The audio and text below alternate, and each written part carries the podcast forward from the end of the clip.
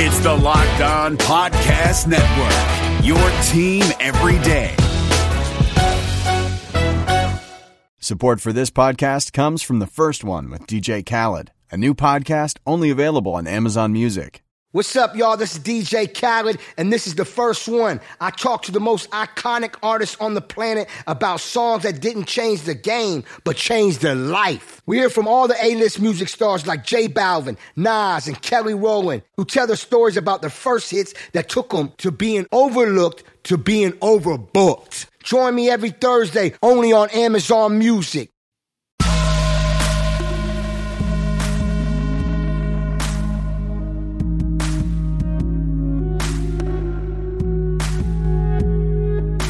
What up, Bengals fans, and welcome to another episode of the Locked On Bengals podcast. I'm Jake Liscow, one of your hosts, along with James Rapien, the other one of your hosts. You can find us on Twitter at Jake underscore NFL and at James Rapien. Follow us individually on Twitter and follow the podcast at Locked On Bengals for your daily updates on what's going on with the Cincinnati Bengals. Today's episode is brought to you by Built Bar. Built Bar is a protein bar that tastes like a candy bar. Is James Rapien's favorite protein bar. Go to builtbar.com and use promo code Locked On to get ten dollars off your first order. James, we've got some hints about the schedule today. We'll talk about those in the open of the show, along with an interesting comment from Mike Potts, one of the Bengals' senior scouts, about Hakeem Adeniji. And I, I find it to be a little controversial. I find it to be a bit of a hot take from the Bengals lead scout, lead college director of scouting, something like that. He, he's important for the Bengals. And then in the second part of the show, we've got your mailbag, your first mailbag, James, since coming back to the podcast. And in part three, Patricia Traina from Locked On Giants comes on the show to talk to us about that matchup between a team that was very bad last year and the Bengals. Also weren't great, but I mean, I think you know, we as Bengals fans feel better about the future, right? Yeah, their future has to be way brighter than the Giants, right? Daniel Jones versus Joe Burrow. Take your pick. We'll talk about that with Patricia a little bit later on the show. Although Dave Gettleman, to his credit, did not draft a running back at the top of the first round this year, so good for him. First today, like I said, we'll get into the hints we have about the schedule, talk a little bit more about Hakeem Adeniji. Here we go. So, James, as we have speculated on the Locked On Bengals podcast, the Bengals began their season against the NFC East because these are the games that have the smallest implication on playoff seeding for the AFC teams. There are some hints that there's a full outline for the schedule out there where division games won't start until week seven. They'll go week seven to week 10 They'll play other division opponents in the same conference from weeks 11 to 14, I guess, and finish up with three division games from weeks 14 to 17. It makes sense because those are the games that matter most to playoff seeding, and the NFL is building themselves a little bit of wiggle room there. Yeah, absolutely. Because look, the, the NFL, whether we like it or not, is much as they have continued the offseason and stuck to the schedule, even though it's more virtual, obviously.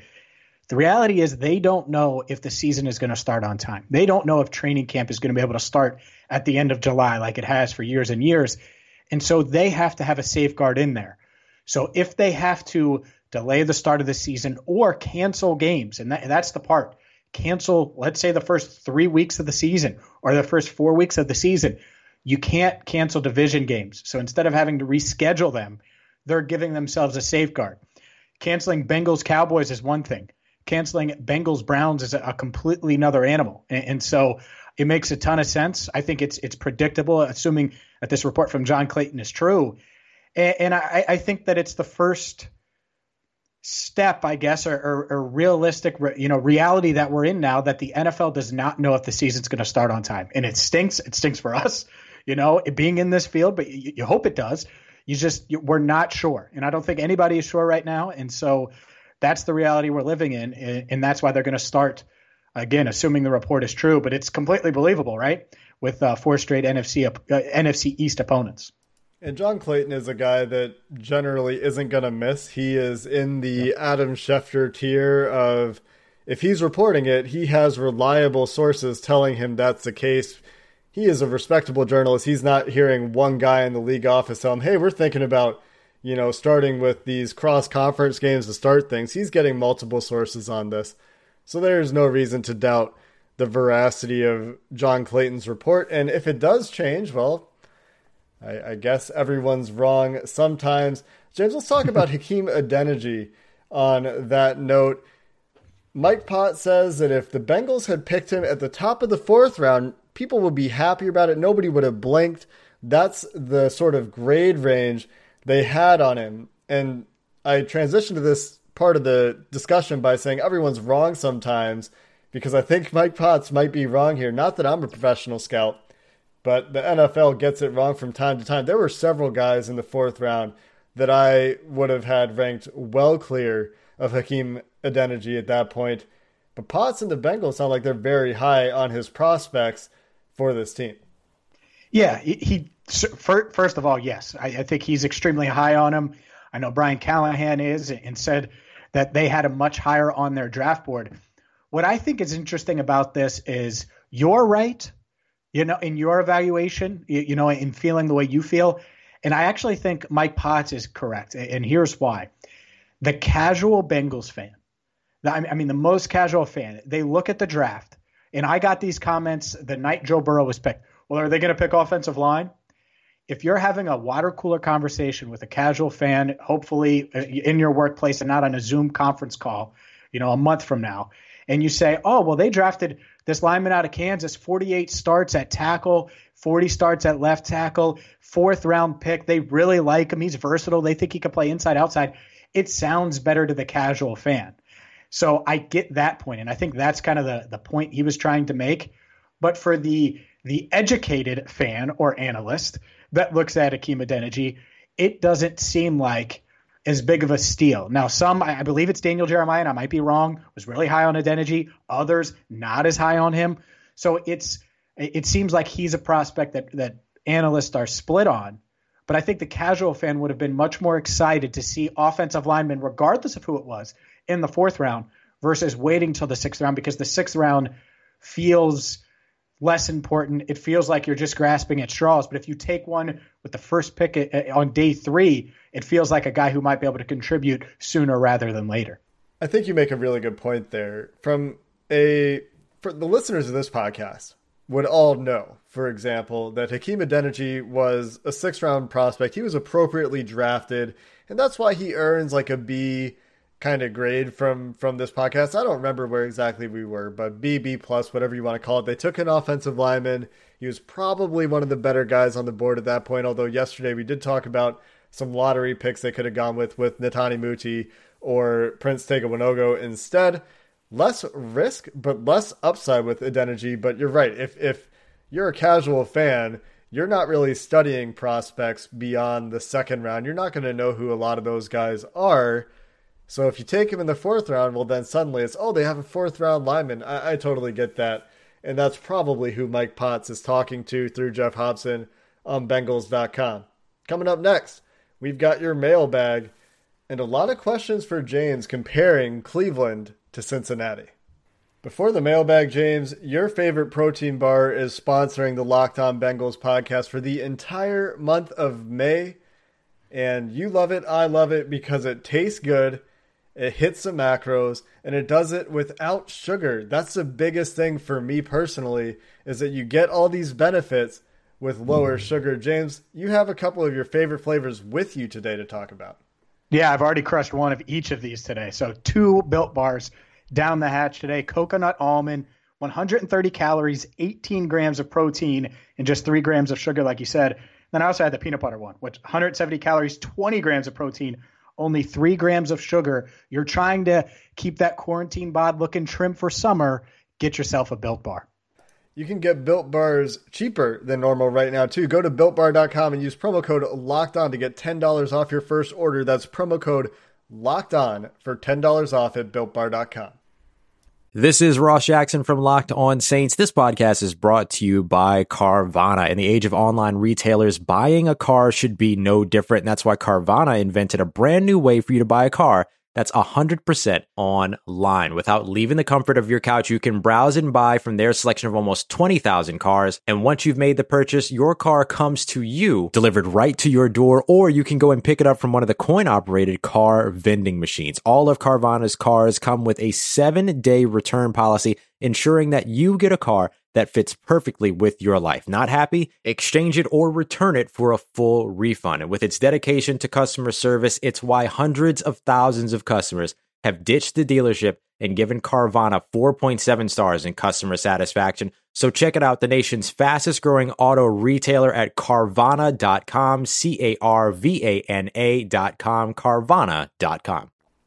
Welcome back into the Locked On Bengals podcast. I'm James Rapien. He is Jake Liscow. And it's time to get to our weekly mailbag. You can chime in each and every week at Locked On Bengals on Twitter. And let's start with a, a familiar voice here on the Locked On Bengals podcast. Joe Goodberry chiming in on this week's mailbag. He says, Let's say the Bengals play the NFC East to start the season. What's their record after the first month?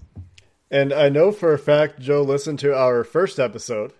And I don't know if he's gotten to our episode since then because he got a new phone. And his new phone doesn't have a headphone jack on it. So he doesn't have Bluetooth headphones yet. So, Joe, if you've wow. got Bluetooth headphones and you're listening, I think the Bengals will be two and two in those games. I'm taking the optimist outlook here. And I think the Bengals can beat bad teams and that means that I think they can beat the Giants and I think they can beat Washington. And the Giants is actually the tougher game, I think, between those because even though Daniel Jones is very, very bad, they did get the best offensive lineman in this draft and Andrew Thomas, and I think that he can step in and be a positive impact starter on day one. And the Bengals may have to take some lumps as they figure out what to do with these new young linebackers in defending the run. On the other hand, they have DJ Reader there. They've got Josh Bynes, who's very strong against the run, and I think Logan Wilson can start from day one and be a positive contributor as well. Saquon Barkley will still get his because I think that's just the nature of it, but I feel good about the Bengals' chances against those two teams. And then Philly and Dallas, I mean, those are the two two of the games that the Bengals have the worst odds in Philly, plus nine on the road, Dallas plus five at home. I don't think the Bengals will be able to hang with Dallas, Dallas's offense. I do think it'll be a shootout. I, I don't think that the Bengals will be able to quite keep up. Like Demarcus Lawrence gets in there and, and ruins a game for him or something at some point with Bobby Hart or Fred Johnson or right tackle. And then Phil, the Philly game is actually the most interesting to me. I think that's probably the most competitive out of all these games. Interesting that you, you think that the Philly one would be most competitive. I, I have them at two and two as well.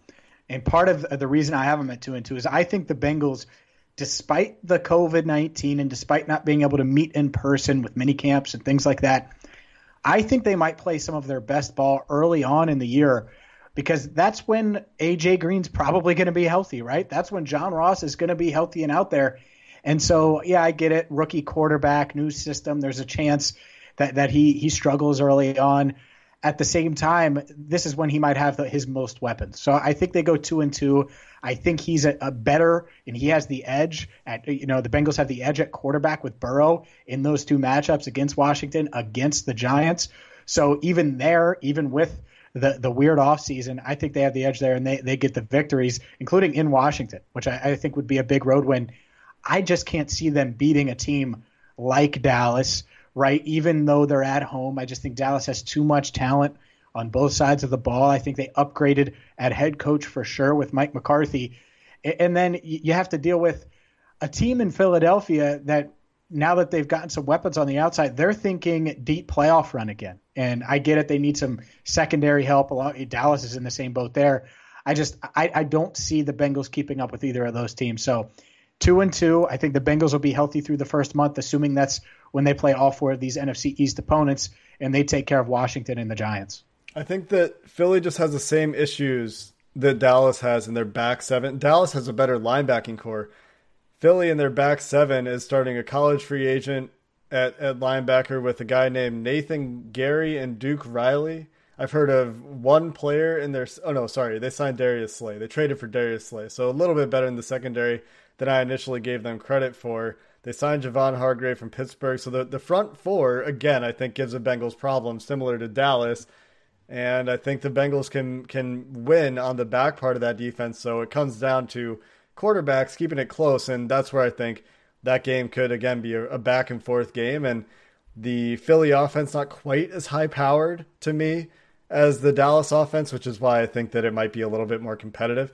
But on the road in Philly, that's a tough place to play. Next question, though, comes from Man Abulhosen. I'm not sure how to pronounce your name, and I apologize for that. But he asks Can you see another veteran added to the offensive line? Mentorship could go a long way in helping the youth develop. Mon, I hope so. I'm still holding out hope. I just I don't think it's likely. I think when you start to look at this team where they're at, they're going to have around $16.5 million in cap space, but a lot of free agents to be next offseason. I want the Jason Peters. I'm going to try to speak it into existence. I just don't see it happening. And it really does sound like the Bengals are comfortable with where they're at from an offensive line standpoint. And they're going to really try to attack an AJ Green, uh, Joe Mixon, some of these other guys, Carl Lawson, and try to get them extended this offseason. So while I want it to happen and I think it would be a welcome addition to that room, I think the Bengals are pretty confident that the offensive line with Jonah Williams and others is going to be better than it was last season. So I don't see it happening, but from a uh, an opinion standpoint, I would love to see it happen because I think it could certainly help the Bengals line. Yeah, I'll just answer the can I see it happening? I think it's pretty doubtful. I think they think that they have Trey Hopkins and Bobby Hart as solid veteran leaders. You ask people around the Bengals, they really like Bobby Hart's intelligence. They really like Trey Hopkins' intelligence. So I think they probably feel like they have veteran leadership in that room. It's just not the veteran leadership that, as fans, we're very excited about. They could even make an argument for Xavier Su'a-Filo, who is on his second contract at this point. So I, I don't see it. I think that they feel like they have the guys going into the competition that they want to have, and they still feel better about this group than we do. Yeah, it's uh, it's going to be interesting to see. Let's keep things rolling here with the mailbag.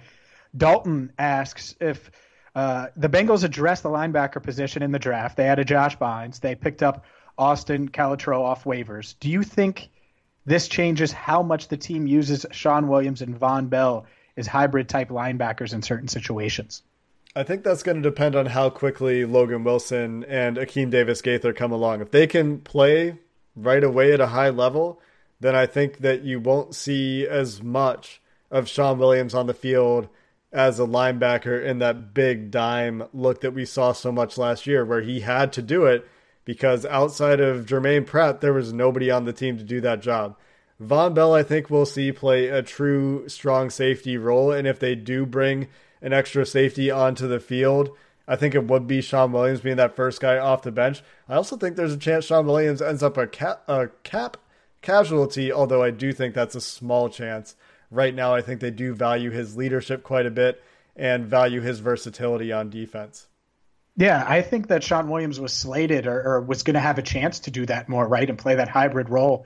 And then they got three linebackers in the draft and guys that they certainly felt really strongly about in a Logan Wilson, in Akeem Davis Gaither, and then Markus Bailey as well. And while Bailey's a wild card, I, I think one of those guys is likely to emerge. So yeah, I, I think that barring injury here, Shawn Williams is just kind of a, a backup in multiple situations in multiple spots, and we're going to see injuries. It's football, so he's probably going to get significant playing time. But I, I think Vonn Bell, like you said, is going to play strong safety and let Jessie Bates roam in the back end and, and do what he does uh, best. I think he's most comfortable with. Certainly, uh, Vonn Bell, obviously a, a, tackling machine, and you can move him around a little bit, but I think it'll be safety most of the time. And uh, and if assuming health, I think the linebacker core, someone's going to emerge there, whether it is a Wilson or a Akeem Davis Gaither, and, and, then you, you, feel comfortable with a Germaine Pratt and a Josh Bynes who you went out and signed in free agency. So Williams is kind of a, a backup, multiple role backup guy. And, and, you're right, maybe he is a cap casualty. There's a chance of that, but if not, I just think he's going to be waiting to see if anyone gets banged up, and if so, his versatility is something the Bengals value.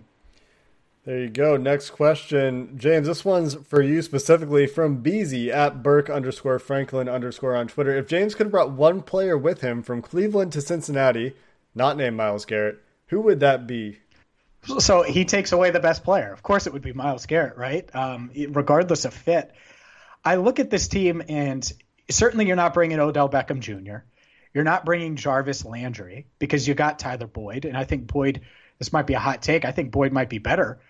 Um, so overall, I, I look at the, the, roster and what the Browns did, and there's two players that that stand out to me, and I'm certain that there's more.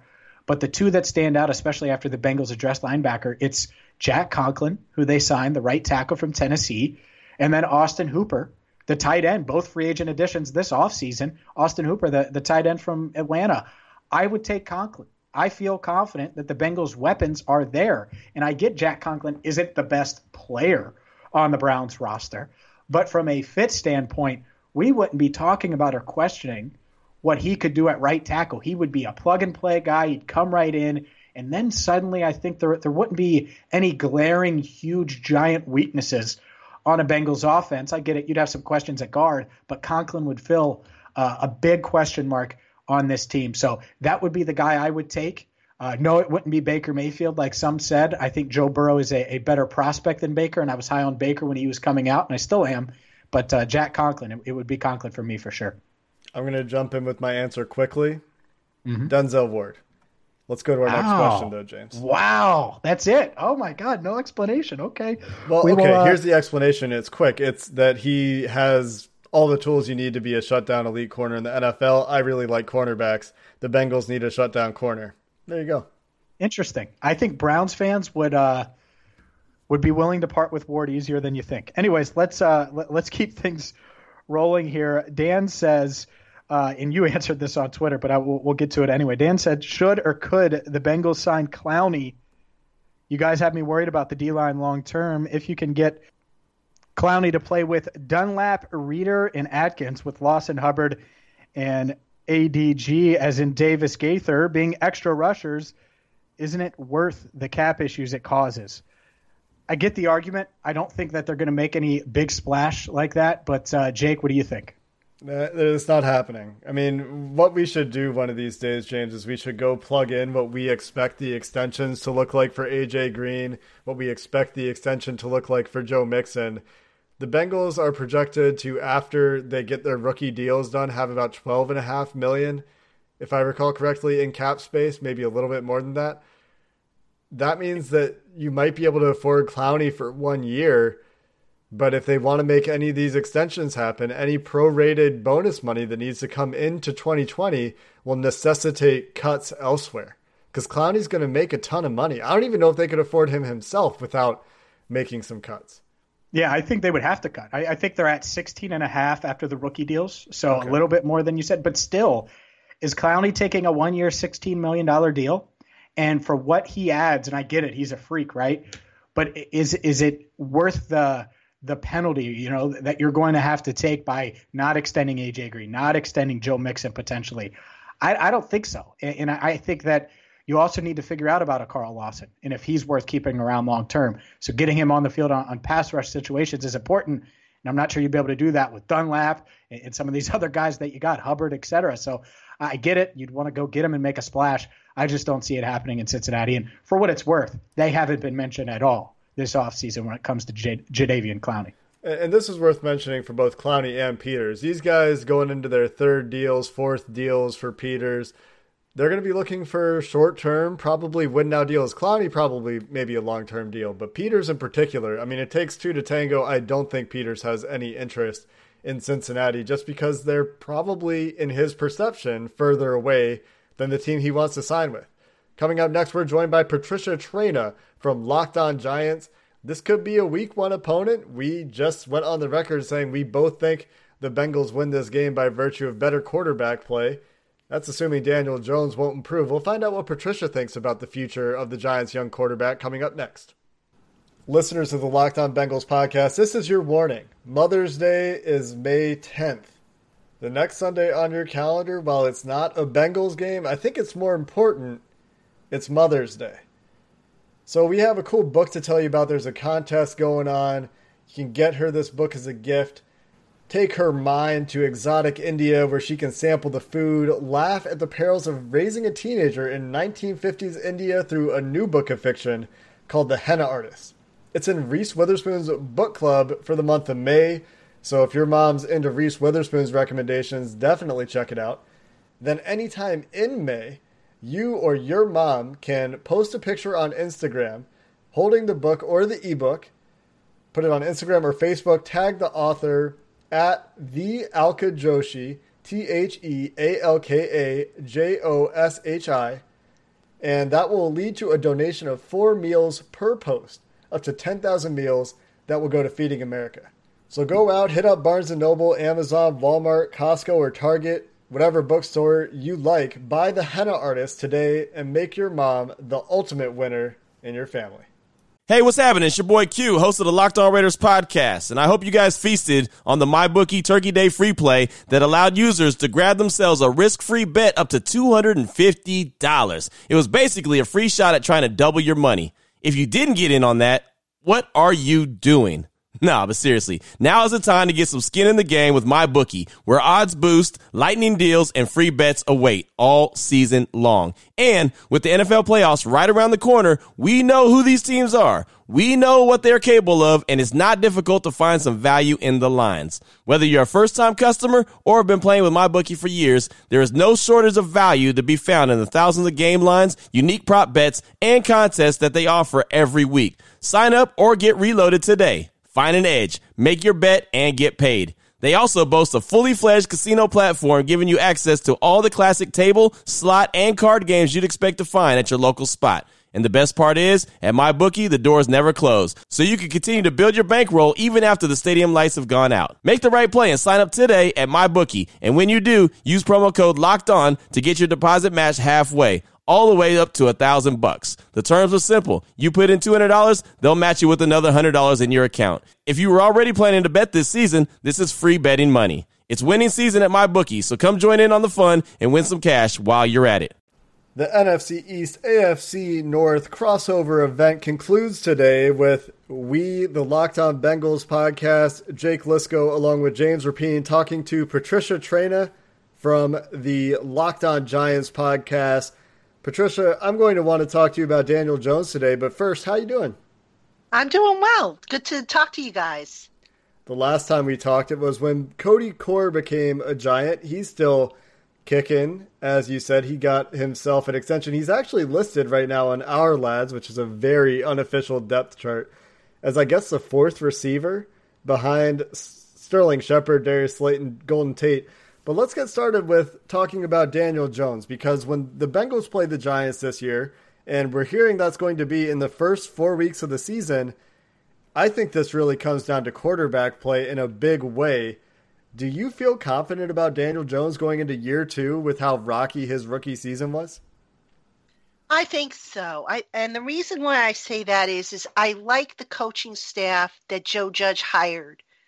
I think that's going to be a really big difference in this Giants team. I thought the last two coaching staffs with the, you know, with Pat Shurmur and before him Ben McAdoo, I, I wasn't a fan of the coaching staffs. There there were some good guys worth keeping, and then the rest of them, you know, I, I could have done without.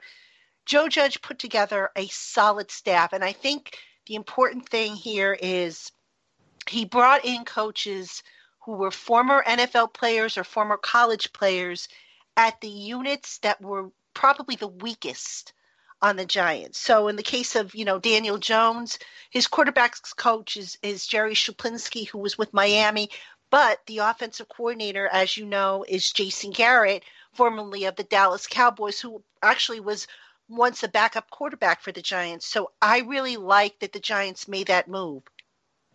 Patricia, you mentioned Joe Judge, and I think when he got the job in New York – the average NFL fan. I know I was surprised. Uh, what what about him stood out to the Giants, and what have you been your, your impressions of him over the past couple of months since he got the job?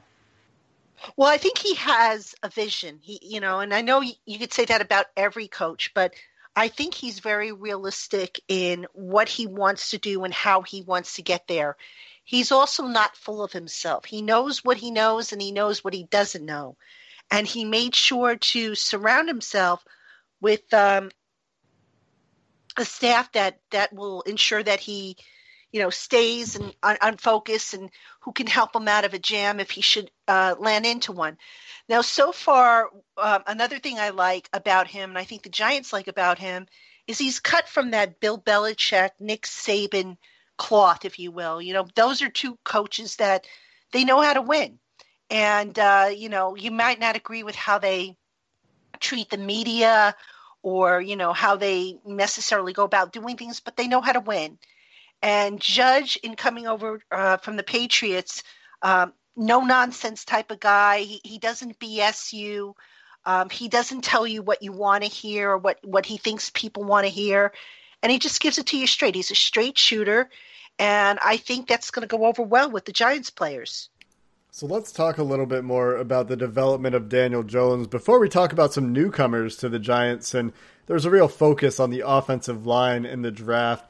But you mentioned Jason Garrett, and I, am sorry I don't recall the name, the quarterback's coach that comes up from Miami. What about those guys makes you think that they can get it turned around for Daniel Jones? Because he, do, do you agree that he didn't have a very good rookie season, or is there some defense to him throw? What was it like the highest clip of, of interceptable balls in the NFL last year? Is there is there yeah, something, something I'm missing? Yeah, something like that. The uh, quarterbacks coach name, by the way, was Jerry Schuplinski. Thank you. Um, da- Daniel Jones. Um, I, I wouldn't say he had a disastrous rookie season. Yes, the turnovers were an issue, but I, I also question how Pat Shurmur brought him along in the offense. I, I just thought there were times when he didn't take full advantage of what Daniel Jones does well and he asked him to do things that maybe he wasn't ready to do. And we actually saw that. Um, we saw that at the beginning of the year when Eli Manning was in, in the lineup. Eli Manning, as as everybody knows, his strength is not as a mobile quarterback. Don't ask that guy to run because that's not his strength. But yet there was Eli Manning being asked to execute rollouts, designed rollouts, boots, and all that stuff and it just wasn't his strength. So when Daniel got in there, what was ironic is, is I don't think he did enough of those those rollouts and, and, that took advantage of his mobility, and instead they asked him to do some some you know downfield passing and and some timing routes that maybe you know this year he'll be a little bit better at, but at the time he wasn't as strong at especially when it came to reading, you know, coverages. I thought some of um, his reads it was it was too easy to um, fool him, and he he misread stuff, and he would end up throwing interceptions, and um, it, it, it was just a disaster. And the good thing about Daniel Jones is he has a short memory. He, he, you know, I call it the cornerback memory, where if you have a bad play, you forget about it and you go to the next play, and and you know you just go try and get him at that point. So that's one reason why I feel com- you know confident that he's going to have a better year. I think another reason why I feel confident is at Eli Manning's retirement ceremony in January. I had a chance to speak with David Cutcliffe who was uh, who of course is the head coach at Duke University where Daniel played, and uh, David Cutcliffe told me a story about when they were flying up for you know the retirement ceremony. He says there he is. You know, Daniel flew up with with Cutcliffe and his wife, and you know the Cutcliffes were relaxing on the flight. You know, kind of leaning back, enjoying the flight, and there was Daniel Jones basically you know looking over notes and working you know and and and he didn't stop. He didn't stop until till basically you know it came time for the ceremony. He even told me that even before that um, you know while they were waiting to come out for the ceremony daniel was working on stuff. He was looking at film. He was looking at notes. So i i think that's going to help him tremendously. His his sense of you know want to and his dedication now you know you factor that in with the coaching and I really think we'll see a big we'll see him take a big step forward in his second season. Patricia, Jake mentioned the, the additions on the offensive line, and obviously Andrew Thomas, they take him fourth overall. They draft Matt Peart and others. How confident are the Giants in that offensive line going into the 2020 season?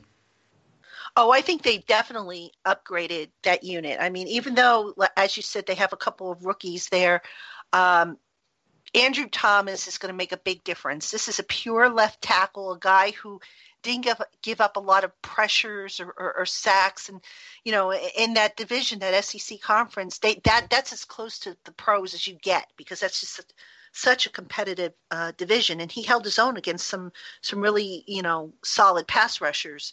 Uh, Matt Peart is still kind of a, a, work in progress. I don't know that he's necessarily going to start this year. I think the starting tackles are going to be um, Thomas and, and, Nate Solder. I couldn't tell you just yet if if you know Solder's going to be on the left or the right and vice versa. But they they have upgraded, I think, the tackles. The area that's still a question mark on that offensive line is the guard. Uh, I'm sorry, the center position. Um, they're going to probably start off with uh, Spencer Pulley, who they picked up off waivers a couple of seasons ago, and he did an okay job.